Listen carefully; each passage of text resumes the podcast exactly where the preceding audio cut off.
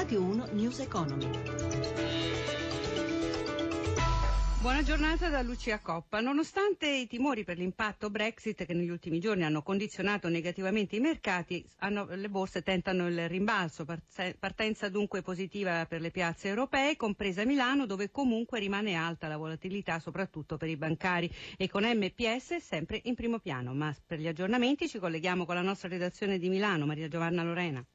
La tendenza positiva si sta confermando verso fine mattina in tutti i mercati europei, Londra più 1,45%, Parigi più 1,47%, Francoforte più 0,95%. Positiva anche Milano, ma ha rallentato il passo, limita il rialzo allo 0,48%. Eh, questo perché di nuovo in calo Telecom, che inizialmente aveva sostenuto il listino, sta perdendo il 2,3% e stanno ripiegando anche molti bancari inizialmente positivi. La Popolare dell'Emilia Romagna perde il 5%, il Banco Popolare il 4,6%, la Popolare di Milano 2 punti e mezzo percentuali, Unicredit è giù dell'1,6%. E eh, giù anche Montepaschi, meno 3,6%, la Consob ha vietato le vendite allo scoperto per i prossimi tre mesi e c'è attesa per il Consiglio di amministrazione che si riunisce nel primo pomeriggio sul piano per alleggerire di 10 miliardi i crediti in sofferenza. Sul fronte dei titoli di Stato lo spread tra BTP e Bund tedeschi aumenta a 143 punti base e infine i cambi, l'euro arretra leggermente, 1,1082 il rapporto con il dollaro, 0,8535 quello con la sterlina inglese. Linea Roma. Nel 2015 la spesa media mensile familiare in valori correnti è stata pari a 2.499,37 euro, un rialzo dello 0,4% rispetto al 2014 e dell'1,1% nei confronti del 2013. Lo comunica l'Istat nel suo report su spese per consumi delle famiglie per il 2015.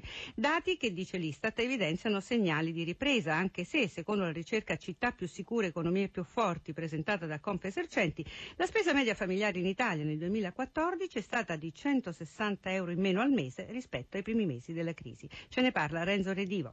Il reddito disponibile pro capite in Italia nel 2007 era di 17.567 euro, nel 2014 è stato di 16.693 euro, quindi 5% in meno di media in Italia, ancora peggio in Lombardia dove il calo è stato del 5,8. Per il capitolo sicurezza emerge che 70 esercizi commerciali subiscono ogni giorno un furto o una rapina in Italia, ma lo stesso dato vale anche per per la Lombardia e questo dato ha lasciato sorpresi gli esercenti lombardi che si aspettavano una situazione migliore, come spiega Giorgio Ambrosioni, presidente di Confesercenti Lombardia. La lettura della sicurezza, quindi legata a elementi di criminalità e microcriminalità che interessano anche gli esercizi commerciali, in Lombardia fo- avesse un peso diverso, quindi noi fossimo fondamentalmente una città e in una regione più sicura rispetto alle altre del paese. Il peggiore è il nord nord-ovest con 40.000 tra furti e rapine, seguito dal nord-est con 26.000. Basso il dato del sud, 14.760, dovuto però soprattutto alla scarsa presenza di imprese.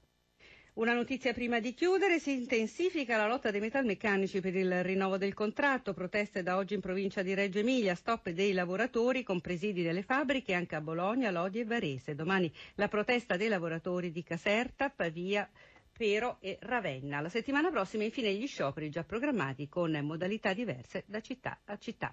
Ci fermiamo qui in regia Giampiero Cacciato, News Economy a cura di Roberto Pippan torna nel pomeriggio dopo il GR delle 17.30. A risentirci. Radio 1 News Economy.